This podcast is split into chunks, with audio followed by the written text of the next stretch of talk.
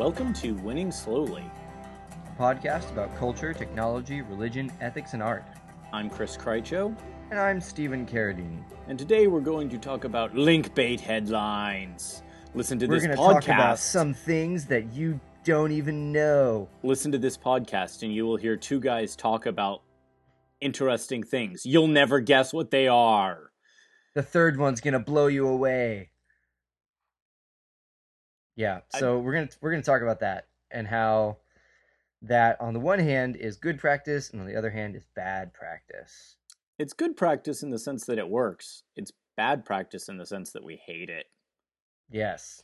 And so that's an interesting tension for us, is because there are things that work and are successful that are not necessarily even Good. that ethically bad, technically. Yeah. Um, there's no one is is being enslaved by clickbait headlines, um, but th- there's just a way of doing things that we like, and we don't think that's it. So I read an article a couple of weeks ago in which someone basically talked through how he gave an article to I think it was Salon and It was he uh, gave them a particular headline and then they turned it into a link baity headline that actually completely undermined the point he was trying to make in the piece.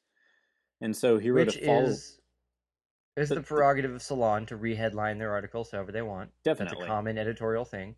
definitely. And as a writer, you fully expect that your things get reheadlined. It's Uh huh. part of the business. What Right. made him grumpy was that the reheadlining, well, it presumably drove more traffic to Salon, but no one actually seems to understand the piece. Salon got what it wanted out of it, which was more, A controversial headline. yeah, and therefore more eyes on ads. Mm-hmm. But he spent his whole time trying to explain things he didn't say. It happened to be an article about Game of Thrones and recent controversy about portrayal of sex and rape and so forth. You know, a big deal, and you want that kind of thing to be carried on well. Salon went for clickbait instead of let's carry on this conversation well, and he was understandably grumpy about that. So he wrote a follow up piece on Slate, and we'll link to that in the show notes. What caught my attention was the reality that a headline can shape your understanding of the entire piece that follows, even if the actual headline to piece that follows is completely non sequitur, as it was in this case. Right. And that's something that's really interesting to me as a person who has been an editor and a writer, um, who has been on both sides of the table, is that when you're reading this article as an editor, you've got a couple different like competing things that you're trying to evaluate. Like what is this article about? How does this article fit into the edition or the scope of the publication? Um, how are we going to get the most people to read this? How do we be truest to the article itself? It's just a it's just a really complex sort of system that if you've never been an editor on the writing side, it's like I put a headline and y'all erased it and put something different, and that was crappy.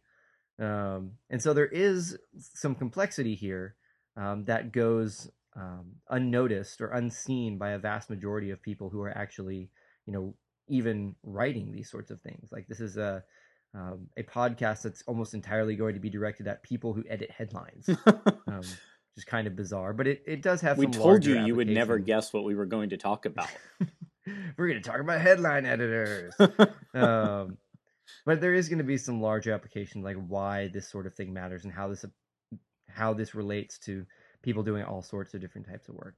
So, but that's that's a particular problem is that there's a lot of different competing um, things, ideas that have to be parsed through as you're looking at a piece of writing as a headline writer. And one of the most fundamental of those in the current shape of the web is how do I get people to click on this link so that people will look at ads so that we can keep our website in business? And Upworthy figured out that if they don't tell you what the article's about, and then tease you with something that might be in the article, then they'll get you to read it more often than not, which is psychologically sound. Like if you tell people some things that they seem that they would like, but you don't tell them the rest of it, they're going to want to know what the rest of it is. Like this will make you cry, everybody's going to want to click on that because they want to know if they will actually cry or not. It is, as Stephen pointed out in a conversation we had about this a couple of weeks ago, extremely effective psychologically. That's why Upworthy and BuzzFeed and everyone else who has jumped onto this bandwagon in the last year. Ugh, I even saw CNN doing it several times in the last three or four months.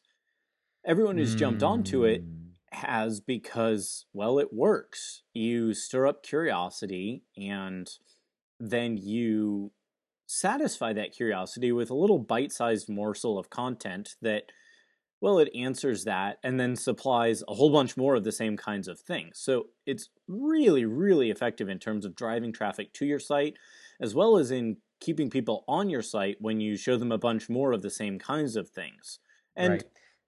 to some extent, that's fine. I mean, if you want to look at pictures of cute kittens jumping around being adorable all day, uh, that's that's cool, I guess. It's probably not and, how I would spend my day, but I don't mind looking at pictures of cute kittens sometimes. And but there there are other uses of mm-hmm. this sort of headline, and in its best formulations, um, like things on Upworthy that aren't cute cats, um, they're often topics that wouldn't get a lot of you know focus or uh, wouldn't get a lot of coverage. Um, and so it's you know putting a sort of misleading headline um, gets people to go and look at things that if there was a regular headline you might not go and look at um, which is you know kind of in that gray area of truth in advertising versus advertising in truth you know and it really drives to one of our big concerns you know one of the things stephen and i talk about a lot and one of the things that really runs kind of contrary to the ethos of winning slowly, and that is we don't think the ends necessarily justify the means. So the the point Stephen makes here is that you know Upworthy a lot of times is trying to get people to look at things they would not otherwise look at that might be important. And so the goal is a good one. The goal is let us get people examining things they might not otherwise. Let us get them interested in topics they might otherwise skip over. These are good good goals, but the approach is fundamentally utilitarian. And mm-hmm. that is, of course, very typically American. Uh, mm-hmm. We are Western. The, yeah. Uh, Not very Western and Western. quintessentially American. The ends there we go. justify the means for us more often than not. And so it's not a surprise that we see this, but I'm not sure it's what we should say is good or the best way about getting people to do or care about those things. Yeah, it's uh it's like I said, it's a it's a slippery sort of um, lots of fish to fry sort of problem. Um, there's there's always you know lots of variables going on, um, unless we we end up in a, a longer conversation about the um, you know the merits and um, validity of various types of monetization strategies for journalism. Um, the that's a very basic, long conversation. Very long conversation. Um, lest we end up there, the best thing to say about the monetary end is that this works and it helps out. Mm-hmm. Um, but from a you know philosophical, ethical standpoint, it is a little bit sketchy. It is a little bit um, kind of annoying after a while, and so there has been some pushback on this sort of headline. So a lot of people still click it, but a lot of people, um, Chris being one of them, refuses to click on whatever it is because of some sort of moral indignation about the the state of headline writing in America. It's so um, bad. and so, you know, I, I as a person again who's been on both sides of the table, I feel a little bit less consternation towards it, but it is I can appreciate his his um, honor bound cry of um, that's not the way it should be. And so th- it, it is an important thing to think about. Like, why should we take a more boring path, a more traditional path, a more um, a path that's less likely to get people to click? Mm-hmm. Um, why should we do that instead of something that you know works in ways that people expect? And that's a tough question because if you're faced with, you know, again, a business model, how do you justify doing the right thing in a non moral zone? Because this is a non moral sort of area.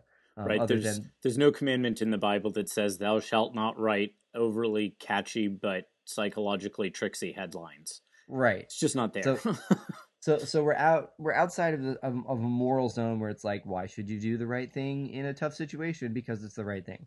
Um, right. We're- Here we're we're we're, arguing about what is the right thing. Right. Right now, we're arguing that why should you do this thing that seems less effective, seems less, you know, organizationally sound, um, but is potentially more honest and real to the person who's attempting to read it. And I think It's a tough of, question. It it is, and I think part of the answer is if your goal is to educate and inform, is to help people care about the things that perhaps they ought to care about more. And so here I'm talking more about the Upworthies than the BuzzFeeds of the world, because Right. th- these sites really do have very different aims. And Right. much as I, you know, am likely to disagree with the voices on Slate, Mm-hmm. Slate has a very different aim than does Salon. They're very different kinds of publications. And so Right. grant that from the outset. So let's say we're talking about the salons and the BuzzFeeds. Well, I'm just going to say I don't really care for much of anything of what you're about. Do whatever you want with your headlines. I'm just not going to click it. But if we are Right. talking about Upworthy, if we're talking about The Atlantic, CNN. Right. I care about it there because one of the things you're trying to do, at least in theory, is provide information to people in such a way that they come away with more than just that little psychological itch tickled, uh, scratched, I should say. If you tickle an itch, that's probably not going to help much. You're just Nope. going to be doubly uncomfortable. Yep. Uh, but come away with that psychological itch scratched. You want them to be informed. You want them to be better equipped to make good decisions about things, whether that's political or ethical, or hey, maybe this cause over here needs support. And, you know, one of our go to ideas is that if you're doing those kinds of things, if you're pursuing those kinds of genuine goods in in the old philosophical sense, then the way you go about it ends up shaping the good itself. Uh, the the thing you provide is not entirely separable from the way you provided it. To to throw it in media analysis terms, you know, how often have we heard, rightly so in some ways, that the medium is the message. And so McLuhan. that's right. Here we are again. Uh, I think we referenced him in episode 01 and Awesome. 012. He's back. Yes. And he's not going anywhere because you can't talk effectively about the way that rhetoric and content affect each other without talking about him at this point. And that's part of what's going on here. If your if your clickbaity headline is indistinguishable whether you're Upworthy or your BuzzFeed, at some level you start sending the message that your content is the same kind of stuff. Right. Yeah, it's a it's a place where your use of a particular tool colors whatever else is inside it. hmm So your your tool use is becoming inseparable and in some places even replacing the actual thing that it's supposed to be supporting. So you end up having a inverted sort of um, structure for how people process your your ideas. so instead of seeing the headline as what leads you to the rest of the article, the headline then becomes the rest of the article. Mhm. So the the art headline is the main thing, and the article only serves it instead of vice versa. Um, and, And this the- is what Go ahead. uh, this is extremely common in in other fields as well. And I was about to make a transition there, but if you got another idea, go Oh, I was it. just going to note that the article I referenced at the beginning of the show is exactly that. The headline became the article to the extent that what the guy actually wrote didn't come through at all to most of his audience. Yeah, yeah, and that's and that's a big problem, and I think that's a a thing that happens in other fields as well, um, where the uh, the thing that's supposed to serve the you know the larger thing becomes the thing, and in some cases this is what we want, like a sports team name becomes the organization essentially. Mhm. Like the you you mean something when you say the Lakers that doesn't mean a bunch of people who swim in lakes. like the Lakers has become the basketball team that is in Los Angeles. Um, and so on that level, it's good. But in things like, you know, if uh, you know a politician becomes one stance, so he uses this particular stance to attract a, um, you know, a group of people to vote for him. Mhm. Um, and I'm not going to name any stances, but y'all know what I'm talking There are lots of them on every side of the aisle imaginable. Right. You use one stance to get a bunch of people to vote for you, and then you, you have to be that stance. Like you can't just say like, "Oh yeah, I was just saying that so that you would vote for me." Um, yeah. I mean, so you kind you kind of get boxed into you have to now go and do that. And some politicians genuinely are, you know, interested in those sorts of policies, and that's what they want to do, and more power to them. But there's a lot of politicians that end up, you know, either abandoning those things that they campaigned on, which is the you know the bane of the populace um, that votes them in, um, or um, they get stuck being whatever it was that they said they were going to be, and they can never go on to do other things. And so it's it's this very difficult dance that um, you know you've got to be authentic in some ways, um, but not overly authentic, but not not authentic enough.